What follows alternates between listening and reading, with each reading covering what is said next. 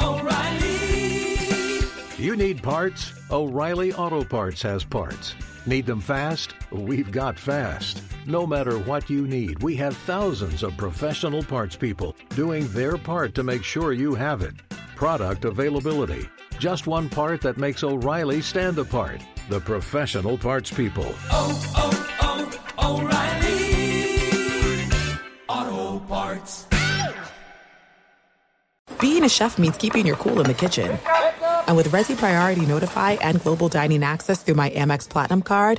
Right this way. It's nice to try someone else's food for a change. That's the powerful backing of American Express. Terms apply. Learn more at americanexpress.com/withAmex. At Bet365, we don't do ordinary. We believe that every sport should be epic. Every home run, every hit, every inning, every play. From the moments that are legendary to the ones that fly under the radar. See for yourself when you sign up today and get $150 in bonus bets when you bet just $5. Whatever the sport, whatever the moment, it's never ordinary at Bet365. 21 plus only. Must be present in Ohio. If you or someone you know has a gambling problem and wants help, call 1-800-GAMBLER. Terms and conditions apply.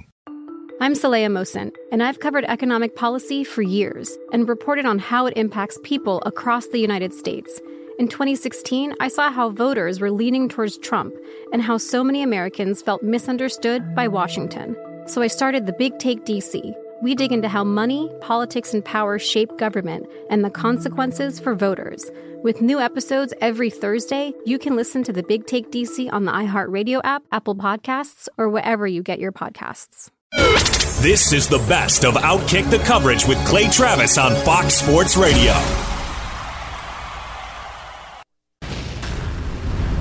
It was the biggest snowstorm to ever hit our country.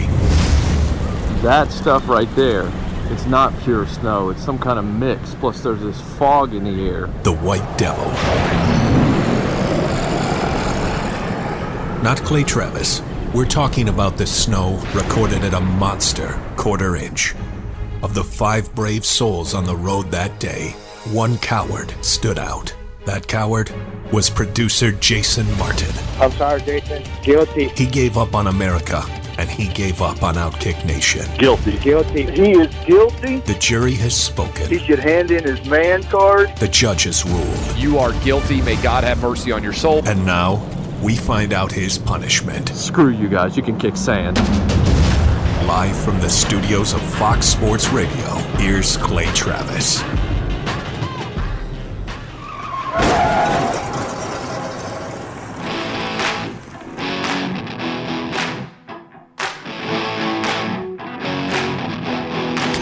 What? Were you expecting somebody else? We're coming to you live from the Geico Outkick Studios, the Outkick the Coverage radio program where 15 minutes could save you 15% or more on car insurance. Visit geico.com for a free rate quote. You see, folks, the advantage of being executive producer of this radio show is being in control of the technology, including the microphones. Right now I look through the glass at my multi-millionaire boss, frantically wondering why no one can hear his voice. Well, I'm here to tell you, it's because I have his microphone hostage. Don't worry. It's not broken, Clay. No, just stay put. We're going to get to you in just a second. And yes, you're going to levy my punishment. And now it might be worse because I chose to hijack our show off the top. But I felt like as the victim of a ridiculous sham of a trial where the jury was poisoned and the judge was vindictive, where the evidence was anything but overwhelming, I should at least have a chance to speak before sentencing. And in lieu of pleading for the mercy of the court, I'm going to surprise you after you drop your punishment on me. But first, I decided to play some entrance music for myself that seemed oddly appropriate for this moment. Yes, folks, sometimes karma isn't just a bee, it's also a pussy willow. After all the mockery, the name-calling, the insults, the hate mail, and the radio segments from Clay, yes, he chose to drive a few feet out of his gated neighborhood yesterday. And what happened? From his own Twitter, I quote, "Just went out for drive in snow and slowly slid on ice into a tree in my neighborhood. And the only thing I could think as I approached the tree was, at J-Mart Outkick is going to use this against me. Well, Mr. Travis, your chickens have come home to roost." I felt sympathy for you yesterday, but the problem was I couldn't feel much else, and that didn't last very long because it's tough to feel bad when you're doubled over in laughter to the point of tears. This could not have been better if we had written a script ahead of time.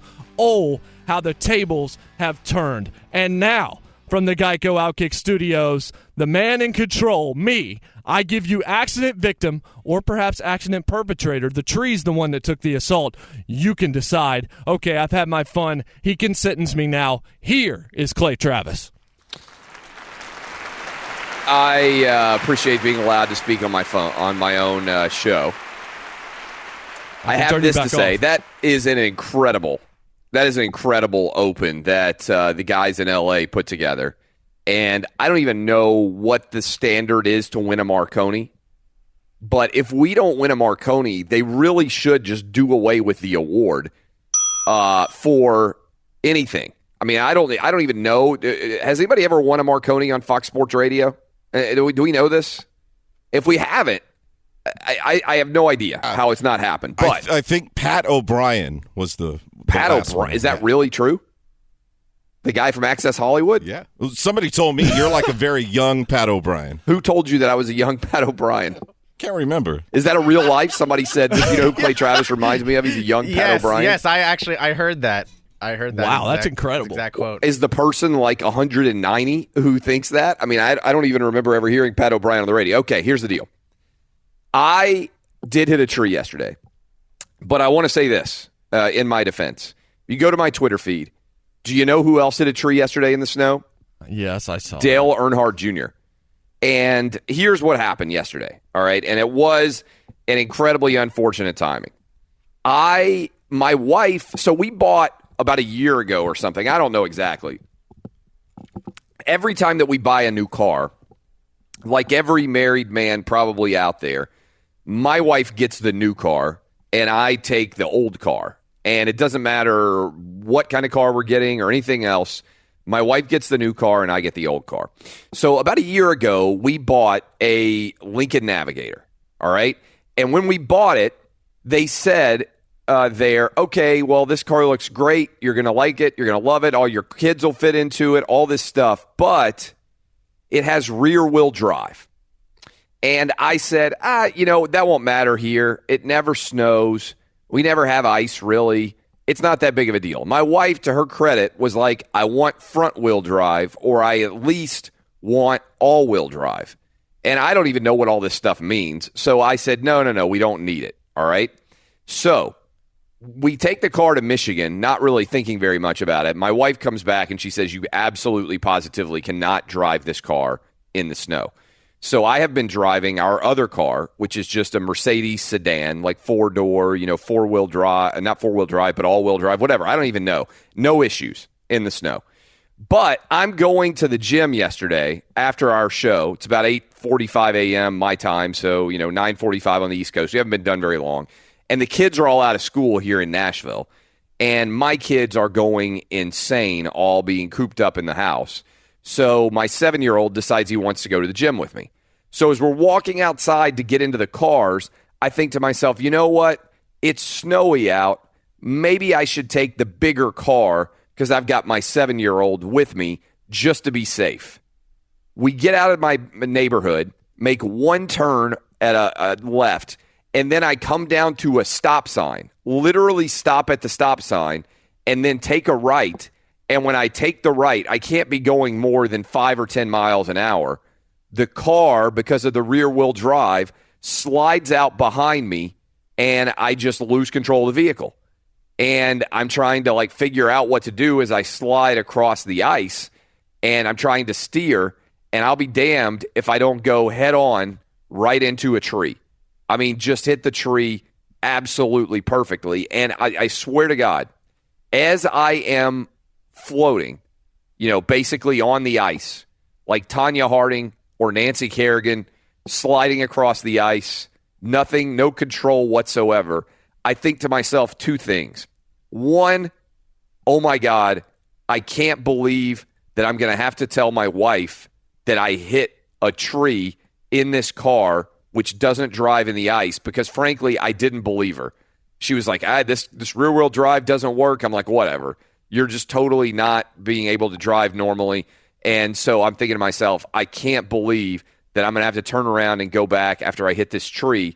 And the second thing I'm thinking is, I can't believe that I'm hitting a tree because of the ice after I just sentenced J-Mart to guilt on the radio show 45 minutes ago. It's the timing on it was so unbelievable. So we hit the, and so I've got my 7-year-old in the car. We hit the tree. There's nobody else on the roads. And we're both just sitting there. And I'm like, and I immediately turned to the 7-year-old. I'm like, your mom is going to never let me forget the end of this. Because again, the fact that I even took the car, the big car, she was going to be upset about. So he's like, and I got to give my 7-year-old credit for this. My 7-year-old's immediate response is, don't tell her, Dad. I said, well, we just hit a tree. And, you know, I'm getting out of the car, and I know there's going to be damage to the front of the car. I said, what do you mean don't tell her? He said, you just don't tell her. I said, what are we going to do? How are we going to fix this? He said, duct tape. I swear to God, my 7-year-old in the back, he's like, white duct tape. Or we have a white car, obviously. He's like, white duct tape, she'll never know. I said, so you think that I should just go buy some white duct tape, put it on the front of the car where we just ran into the tree, and Mom will never know? He said, I'm telling you, white duct tape. So I do have to say, I want to go to war now with my son, because it doesn't matter what I do, a 7-year-old in the back, he's immediately like all in on don't tell Mom the truth. No telling what he's going to be into by the time he's a teenager. But right now, it certainly works to my benefit. Come back home, park the car in the garage, only been gone like 4 minutes, open the door, my wife yells down like, why are you guys back? And I say, I hit a tree.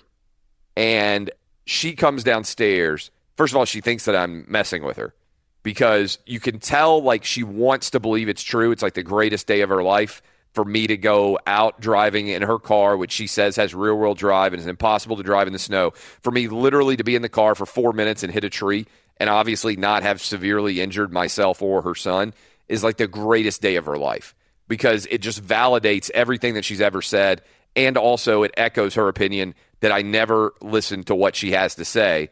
And so she comes downstairs and she looks at the damage after I finally convince her that I'm not, you know, just pulling a prank on her. And she is just, she's just in heaven.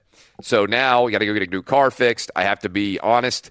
I honestly sat around and I thought, maybe I need to be more empathetic about J-Mart. Maybe J-Mart was actually right to not get out in the snow. Maybe I am wrong. Now, I'm never wrong, so certainly I didn't think that for very long. But for a couple of minutes, I did think to myself, it's possible that I have blown this, and that I have done something wrong, that I have led this show astray from what I would have hoped would have been justice.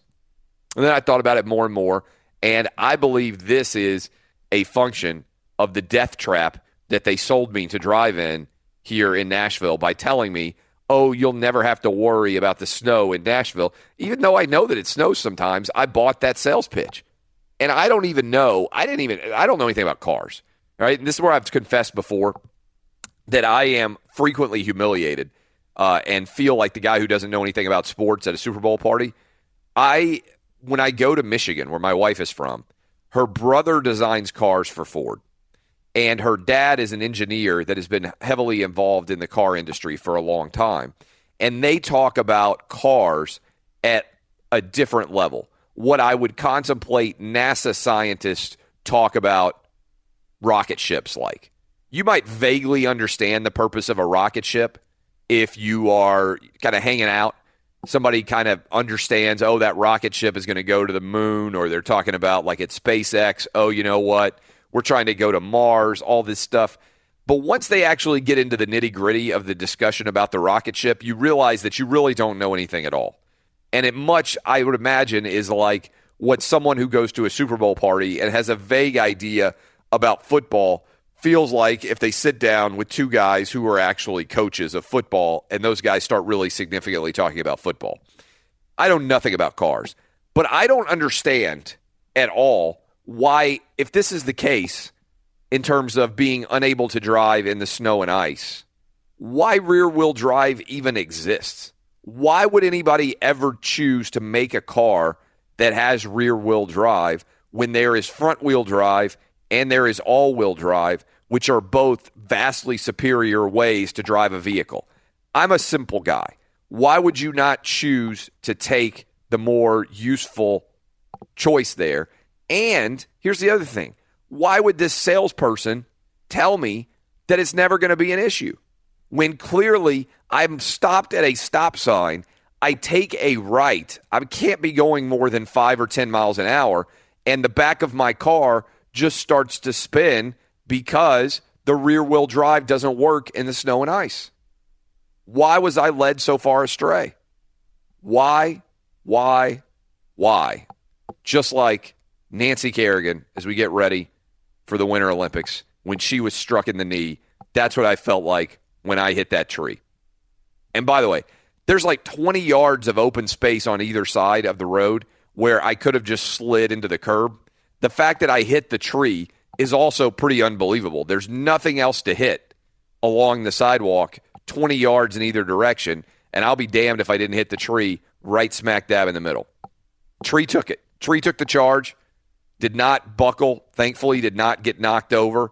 That would have been a mess, too, if the tree had fallen on top of me. Thankfully, my airbag did not deploy because I was going so slow when we had the contact. But I say all of this to tell you that I will still be rendering justice when we return from this break.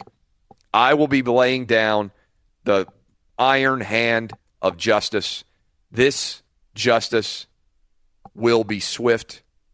It will be totally within the bounds of acceptable discourse. It will not be opaque. Be sure to catch live editions of Outkick the Coverage with Clay Travis weekdays at 6 a.m. Eastern, 3 a.m. Pacific on Fox Sports Radio and the iHeartRadio app. All right, Jason Martin has been tried and convicted by the Outkick family for dereliction of show duty and refusing to show up on Tuesday despite a very minimal amount of weather-related issues. And I did take into account my own hitting a tree in the ice, but I think that was more a function of the futility of my vehicle than it was anything that I had done myself. And so, given the fact that he had four-wheel drive and did not know how to work his defrost and actually be able to see as he was driving into work, I spent a lot of time reviewing your suggestions of what his punishment should be. And several people, I thought, came up with a good idea or a variation of that idea. And ultimately, I think it's the right sentence. So do we have any music in L.A. that we need to play as I prepare to levy this sentence right now for Jason Martin having been convicted of crimes against the radio station and against the show? Any music at all that should play here? L.A. Law. Yeah. L.A. Law. L.A. Law theme music here. Justice has to be done. Justice must be blind. Justice has now arrived. Jason Martin, on behalf of the show, on behalf of the staff of this show, and most importantly, perhaps, on behalf of all the listeners in all 50 states and the world right now listening to us, as they begin their mornings in this great country and beyond, I sentence you to 1 month of having to watch ESPN Sports Center The Six, a.k.a. yes, a.k.a. the Jamel Hill and Michael Smith Woke Center every single day at 6 p.m. Eastern. You must watch and or DVR this show, and you must come in and report the most wokest thing that you learned from that television broadcast. It likely will have nothing to do with sports at all, but I feel that you must address your white privilege and sit and watch for 1 month every single Monday through Friday that this show airs. You either have to watch it live or on DVR, and you will give us a woke report every single morning about what you learned from the 6 p.m. Sports Center with Jamel Hill and Michael Smith. That is your punishment. So help me God. I have considered and I have levied it. Your response now, Jason Martin, to your punishment. Is the death penalty not on the table? Like, is that it? No, I was thinking about this, and okay, you have levied the punishment. I will start watching it today and report on it on the show, and I just It's flat-out torture, and I'm already trying to wonder how I'm actually going to get through this. That's a full month. I mean, that's a lot of SC6. That is for sure. But I was trying to think of something and how we could spin this and do something to help other people.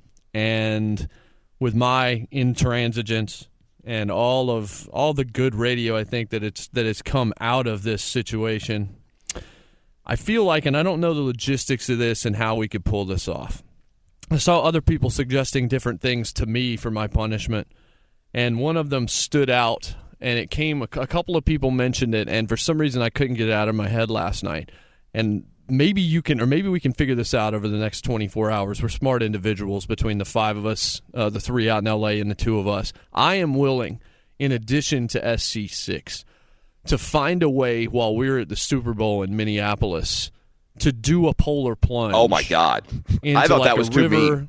No, into a river or a lake or something. But the reason why I'm willing to do it is if we could find a way to set up some like Kickstarter or something like that where we could have the listeners donate over the next week and a half until we actually do it, and then give that to the Wounded Warrior Project. I would be willing to do that in addition to SC6 and try to help some people out outside of this. And I figured you would probably be amenable to such a thing. We could videotape it, do the whole deal, and have everybody have a good time at my expense. Totally fine with that. I don't know. I mean, the Minnesota is the land of 1,000 lakes, right? So there have to be a lot of lakes. Are they? I would assume that they're all frozen. Like, is there an open body of water as cold as it is right now in the country? I don't know. I'm not an expert in Minnesota waterways, but is there an accessible Minnesota lake or river? And I don't want you to be swept away and drowned, because again, that would be certainly ironic. But I'm not getting in the water. First of all, I hope that the troops, we raise some money for the troops. I don't do cold. I certainly am not going to do a polar plunge. So, and I'm certainly not going to do a polar plunge in Minnesota. Although I don't know, and I should probably know the answer to this. Can water get colder in different parts? Like, how much colder can water get? And I this seems like it seems like an answer that I should know. But when water freezes, is the water colder in Minnesota than it is, for instance, in Tennessee when the water is frozen? Or does water reach a level? Like, I understand the ambient surface temperature of like America can vary a great deal, right? It can be, right now people are listening to us in Florida and it might be 75 degrees and it's like minus 10 in Minnesota, right? But what I'm wondering is, does the water basically tap out at a certain degree? Like, is it much colder in the water right now in Minnesota than it is in where we are in Nashville? I don't know the answer to that, because obviously water freezes at whatever it is, 32 degrees. But then does the water get infinitely colder? Can it get down to like minus 10 in the water like it could in the air? Or does the water reach? Does that make any sense to you? Yes, like, it can get colder. How much colder? All the way towards what we can call absolute zero. Absolute zero is minus 53 degrees where like all movement ceases, right? Minus 53 degrees Fahrenheit, if I'm not mistaken, from my days back in high school chemistry. So you're telling me that water can become totally immobile. That doesn't make sense. Basically, the entire thing can be an ice cube. I mean, that's what I'm reading right here. So the fish would just be frozen and unable to move. I'll have to look into it more about what happens with that. Just think a little bit about this. You have stepped in here and made an argument that basically a fish could just cease to be able to move, or a beaver, or a whale. You're arguing that the water can become so cold that no animal can move. This is your argument right now, Jessica. That does not seem like a good argument. Like the Arctic Ocean. Hold on. The Arctic Ocean, if you go underwater, I have watched the IMAX movies or the March of the Penguins movie. You can watch the penguins all swimming around in that water. It has to be really, really cold. Now, maybe that has something to do with salt water being more difficult to freeze in general. I think that's true. But you are arguing that basically a entire ecosystem can become frozen in place and no one can move if the water becomes cold enough. Yeah, well, I'm reading this from the Department of Physics on the University of Illinois website, and it says that the value. It says I don't know how you ended up there, by the way. This is when the water molecules are basically not moving. Yeah, I see it on another site right now. Are there pictures of all of the animals frozen in place? Yeah. It is. What he's saying is accurate. Chemists at the University of Utah found that minus 55 degrees is when water absolutely must start changing molecular structure. The molecules start forming tetrahedron shapes where each molecule becomes loosely bonded to four others. It creates a form of water known as intermediate ice. Though it hasn't taken on all the properties of full-blown ice, it can no longer be considered water. So how do the animals continue to live? It must not be possible to reach that level of cold in like the normal world. Like in order to reach absolute zero, I believe you have to basically create laboratory-like conditions. So it might be physically possible, but what would the difference be right now for J-Mart's Polar Plunge in Minnesota water versus Tennessee water? Is there actually any difference? Well, I'm not exactly sure, but I do know that there is an actual polar plunge set up for downtown Minneapolis the week after we're there. Maybe you just have to Thursday stay in Minnesota after the Super Bowl. Well, I mean, I don't know how much colder it would be. We'd have to find out. If it's too cold and flat out untenable, then we'll do it back here in Nashville. But I feel like we might be able to pull this off, and I think it would be a cool thing to do, and I'm certainly willing to do it. All right, I like that idea. I do think that's a good idea. So if you are in Minnesota and there's a body of water that you would suggest, we are broadcasting live in a couple of weeks, whatever the week is of the Super Bowl. We are going to be in Minnesota. I believe Radio Row is at the Mall of America. So in an ideal world, there would be a body of water somewhere near the Mall of America that J-Mart could go into on behalf of Wounded Warriors and also to pay penance for his refusal to actually drive in the snow. We're not driving, by the way, in the snow at all. We'll have Ubers only. Only Uber drivers in Minnesota. No way we're going to actually rent a car and drive anywhere in Minnesota. That's just a death trap. Be sure to catch live editions of Outkick the Coverage with Clay Travis weekdays at 6 a.m. Eastern, 3 a.m. Pacific. We go now to Alex Marvez at Alex Marvez on Twitter. Usually joins us on Tuesday. He joins us now on Thursday. And Alex, you're down in Florida. You're in the Gainesville area. You're not that far from Jacksonville in general. And I'm asking a question. Why does everybody hate Blake Bortles? For a guy who hasn't really done anything off the field, for a guy who hadn't even played in that many big games, period, he's won two playoff games now. Obviously, the game against the Bills was awful, but he made some plays in the fourth quarter against the Steelers, and it seems to me that everybody is rooting for him to fail. Like, I think the vast majority of people out there listening right now would love to see him throw five interceptions and basically just throw up all over himself in this AFC title game. Why is he so disliked? Well, it's sort of weird. It's sort of like you in a way. Like you see your face, like you know what I mean, and those great shots they put up on Deadspin of you where your eyes are rolling in your head. You just want to punch you. You know what I mean? Right, and break your nose and splatter it all over your face. And by the way, this is a violent start to the interview. Well, I'm just saying, you know, you got me all riled up there. You know, we start late to the segment. Jason doesn't show up to work on Tuesday. Yeah, I would have worked, but I was on Sirius XM, you know, snow and whatever. Anyway, point is, it's weird with Blake Bortles because in his case, you know, like you have players calling him out. I understand the media and the negativity toward the guy, and it's easy to pile on somebody. It's low-hanging fruit. I understand that, but, you know, what I wonder is sometimes are players like a Jarrell Casey, for example, who always calls this guy out, is he just trying to get under his skin? Or is there something sincerely rotten about Blake Bortles? But you've heard nothing bad about this guy in his personal life or anything. So it's a little bit weird. It's sort of the same thing what's happening with Nick Foles, right? I mean, think about all the anger directed toward Nick Foles and how he gets mocked. You know, what did he ever do to anybody, right? He never said anything to anyone that will remember, no notable quotes. Well, it's the same thing with Case Keenum, too. Like, none of the three of those guys have ever done anything that's remotely like offensive or bad or anything else, and I feel like, and I'm guilty as well, I'm like, oh, these guys suck, I hope they blow up and make stupid plays. Like, why is it that all three of these guys, but I think Bortles gets it the worst. I just don't really get it, you know, in terms of, like, people say, oh, well, Tim Tebow was really controversial. Yeah, but Tebow did a lot of things. Like, he wore his faith really aggressively. He was famous from college. I can't even think of Blake Bortles ever saying or really doing anything that draws attention to himself other than the fact that he happens to be an NFL quarterback. I think it's because people want to see good football, and we don't associate these players with good football. And it's an easy narrative in the media for us to sit here and rip this guy. It's easy as fans to say, oh, this guy sucks, especially when they're going against a better quarterback, right? And what we don't have in the NFL as fans and as media is patience for guys to grow into a position.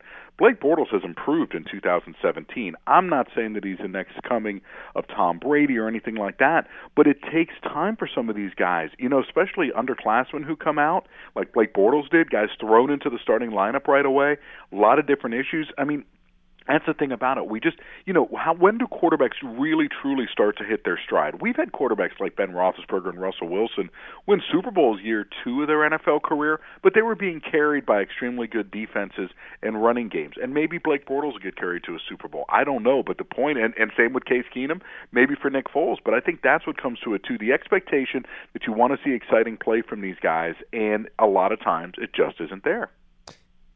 Does it help the NFL or hurt the NFL if we get a huge upset by the Jags over the Patriots, and it doesn't even hardly matter who wins between the Vikings and the Eagles, and we get Blake Bortles versus either Nick Foles or Case Keenum? Is that good for the NFL because it convinces a lot of teams out there and their fans, hey, maybe we could make the Super Bowl after all without having to have an elite-level superstar quarterback?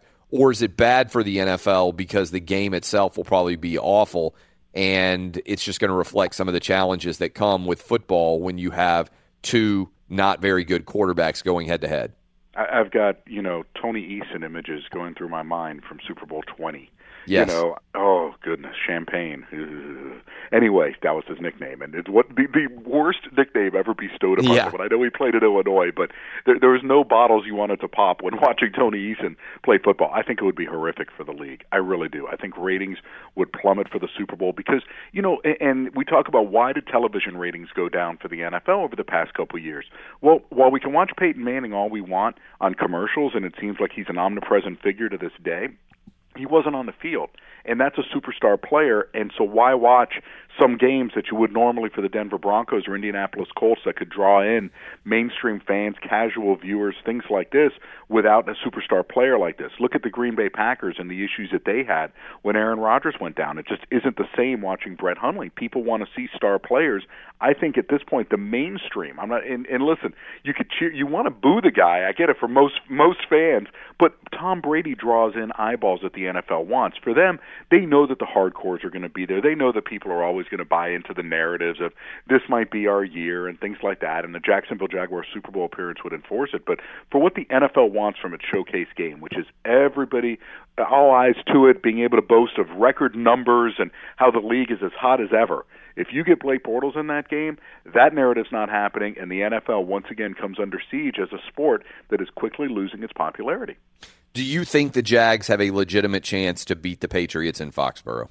Yeah, because I think they can move Tom Brady off his spot. The big question to me is this. What can Blake Bortles do in the passing game if the Patriots do what the Steelers didn't do, and that's bottle up Leonard Fournette, and Leonard becoming the first rookie in postseason history to score 3 touchdowns in one game along with a 100-yard rushing performance? He was absolutely fabulous in that regard. And, of course, at that point, the Steelers were playing catch-up the entire game, and, you know, that created opportunities for Bortles. He just had to be efficient. He made some plays with his legs, and kudos to him. And clearly the Steelers never recovered from the loss of Ryan Shazier. I mean, that is just devastating. You could just tell that Jacksonville did a great job attacking the middle of that Steelers defense where Ryan Shazier wasn't.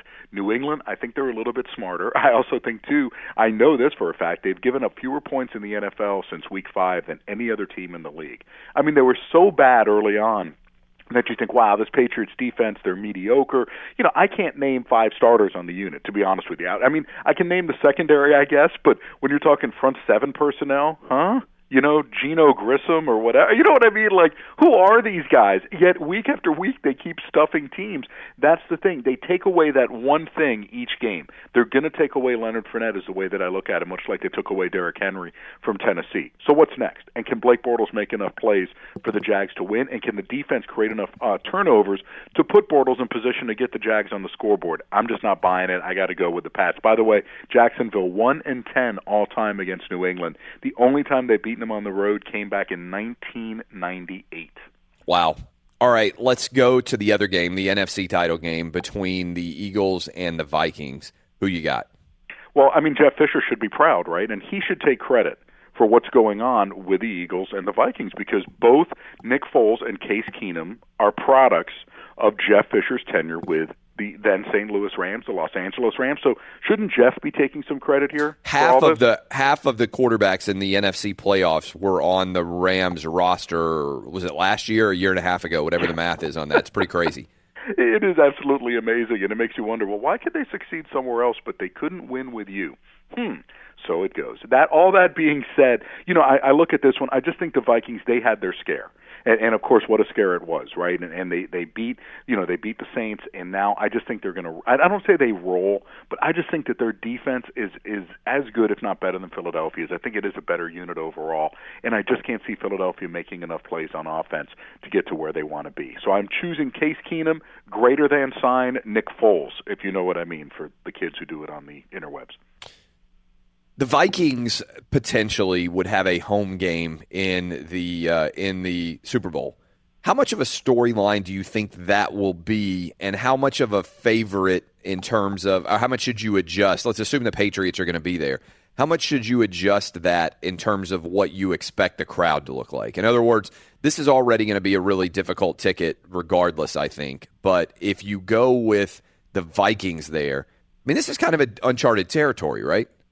Well, yeah. No, why, you know, we're talking about, like, okay, in some cities, for example, I believe we've had 4 Super Bowls previously where, you know, for example, San Francisco, Super Bowl 19, where, you know, the 49ers, they play at Candlestick, but the Super Bowl was held in Palo Alto, 12-mile difference, so you have that home crowd mania that goes into it, but it's a different game since then, clearly. And I think the ticket value would just skyrocket through, because people at that point, you know, Vikings fans, they can stay at home. They don't have to come in until the day before the game. It's a lot like Alabama, Georgia. The tickets ended up so expensive because people didn't have to pay for airfare, because they didn't even have to get hotel rooms. They could drive in the day of the game and then drive home afterwards. Exactly, and that's not good news for the NFL and its merchants either. It also becomes a provincial thing, so to speak, you know. And people will be playing up Minnesota culture. I think you've got Jason Martin going out to buy whale blubber. He's going to eat that before doing his polar plunge. I mean, all those sorts of things. The Gilda horn's going to be out there. I mean, you know, any stereotype you could find about Minnesotans, you know, like the way they talk. I mean, you know, it's going to be emphasized during the entire week. You know, interestingly enough, the Vikings, and this was reported a couple weeks ago, they're going to be the visitors. NFCs are the visitors. NFC's the visitors this year, so they would be in the visiting team locker room, even though they'd be inside their own home stadium. But no, it's a huge advantage, especially if the Patriots go, which end up having sometimes is travel fatigue. Like if you're a Pats fan and you want to go see a Super Bowl, you're probably gone by now. You know what I mean? And I just don't know if people are really going to spend the type of money that it would require to get a Super Bowl ticket to then travel into, you know, from a cold weather site to an even colder weather site to watch this game, Clay. So I think it would give the Vikings an advantage, but be careful what you wish for, because think about all the distractions of having the Vikings. I mean, and I say this, they're going to have to mitigate this for the Vikings if they make it. Look, people are, you know, it's not going to be a normal life that you're living. You know, you're around people all the time. It's just going to be, you know what I'm saying? You're not able to get away and concentrate fully on the game. You know, you're going to have so many other things that are coming up, potential distractions that take place in the Twin Cities if you are playing the game there. So that's something that Mike Zimmer and his staff really have to account for, to try to make sure that things don't get out of control because of the hysteria that will ensue in Minneapolis and St. Paul. What do you think is going to happen with the open jobs in the NFL right now? If you are predicting, or what are you hearing about who's going to get those gigs? Okay, Mike Munchak was the guy the Arizona Cardinals wanted. And they really were going to hire him. Yeah, they really were. And, you know, what ended up happening was, and this is legit. Look, anytime I see something, Clay, I'm like you. I'm extremely skeptical, right? And I see Mike Munchak put out a statement saying that he's pulling out of this job for family concerns. And I thought family concerns was Mike Tomlin's family, since he may be looking for a job down the road in a year, and Mike Munchak would stay and potentially replace Mike Tomlin if Mike can't get his act together with the Steelers. That being said, I'm 1,000% sure of this. It actually was a legitimate family situation that caused Mike to get cold feet about going out to Arizona. See, and the Cardinals, they were in no rush because they knew that nobody else wanted to hire Mike Munchak. They knew he was their guy, and they were. He's a great dude. You know, he was the head coach here with the Titans. I mean, just a really likable straight shooter. I don't know anybody who doesn't like Mike Munchak. So I didn't know how serious the Arizona Cardinals were considering him, but he's just a genuinely good dude. Right, and now you're back to ground zero, and the Arizona Cardinals' options are not that great, because if you go with a John DeFilippo, for example, are you going to make him, you know, for the Eagles' offensive coordinator, or the quarterback's coach even? Young kid, he's never had worked with James Bechter before, the defensive coordinator. Are you going to keep James on your staff? Is he going to run the defense, and is DeFilippo going to come in on offense? And by the way, the skill position players for the Cardinals, who knows how they fit into what this guy wants to do. There's talk about Brian Flores coming over from the New England Patriots. I couldn't pick him out of a lineup, to be quite honest with you. I know nothing about this guy, and he's going to run your team. I mean, I think Arizona at this point, they're in some trouble. Tennessee right now, though, they're the ones that'll probably hire Mike Vrabel. He is the leader in the clubhouse, has a previous relationship with John Robinson and Clay. As you know, as I've said on your airwaves, changes were coming to that Tennessee assistant coaching staff, and maybe Mike Mularkey wasn't even all that aware of it, because remember, just like with Mike Munchak getting fired, Mike Mularkey getting canned in Tennessee because he refused to make the type of changes on his coaching staff that was being demanded by the GM and by team ownership. No doubt at all. Appreciate you as always, Alex Marvez. We'll talk to you next week. Sounds good. Thanks, and it's good to see Jason at work, right? Yeah, no kidding. Join the club. Fox Sports Radio has the best sports talk lineup in the nation. Catch all of our shows at foxsportsradio.com and within the iHeartRadio app.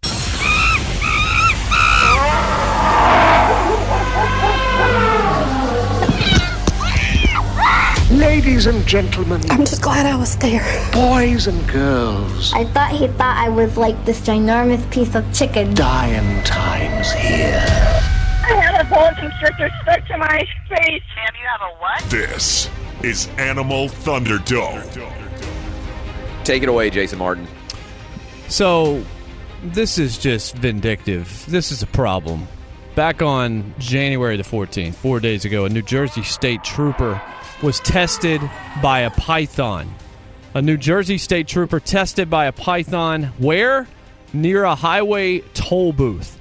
Bloomfield trooper responded for a python dropped in a toll collector's basket, is what the call was actually reported to this guy who actually responded to it. It had not actually been left in a toll collector's basket, but a maintenance worker had found it in a broken aquarium on the side of the road near the tolls. The trooper then grabs the python by the tail, uses an expandable baton to lift part of it up, slides it into a partitioned area in the back seat of the vehicle, secures it, takes it to an exotic pet sanctuary. The reason I mention this, we all hate toll booths. We hate having to deal with toll roads. Luckily, it's not something we have to deal with in Nashville, but every time you go to Florida, if you go to Orlando, that's the whole point of going to Orlando, is to deal with all these tolls and pay $30 extra just to drive around. So you're telling me, at least from the way I read this dude, that somebody hated tolls enough that they just dropped a python off by the toll booth. And not a small python either, a venomous large python right there to potentially attack a toll booth worker when they showed up for work. That is hatred. I think if the guy had actually put the python in the toll booth, I think he should go to prison for the rest of his life. I don't know what else that guy's into, but I'm confident that he's into some freaky stuff. Not going to roll with it. He should definitely go to prison forever. Never get out. Just like the guy who smuggled the cobras in the Pringles cans should never be able to get out. Did you see this, by the way? An alligator, speaking of pythons, an alligator and a python got in a battle on a Naples golf course. Like they were fighting with each other right beside the golf course. Yeah, it looked like the alligator won from what I saw, but it's horrifying because if you just walked up on it, it's just an alligator with a python like over top of it, like trying to wrap around it. That's the last time I'm golfing in Naples. Well, also, we've had a couple of Naples stories. The guy got attacked by the bear there. Yeah, that's right. Here's the other thing about these pictures.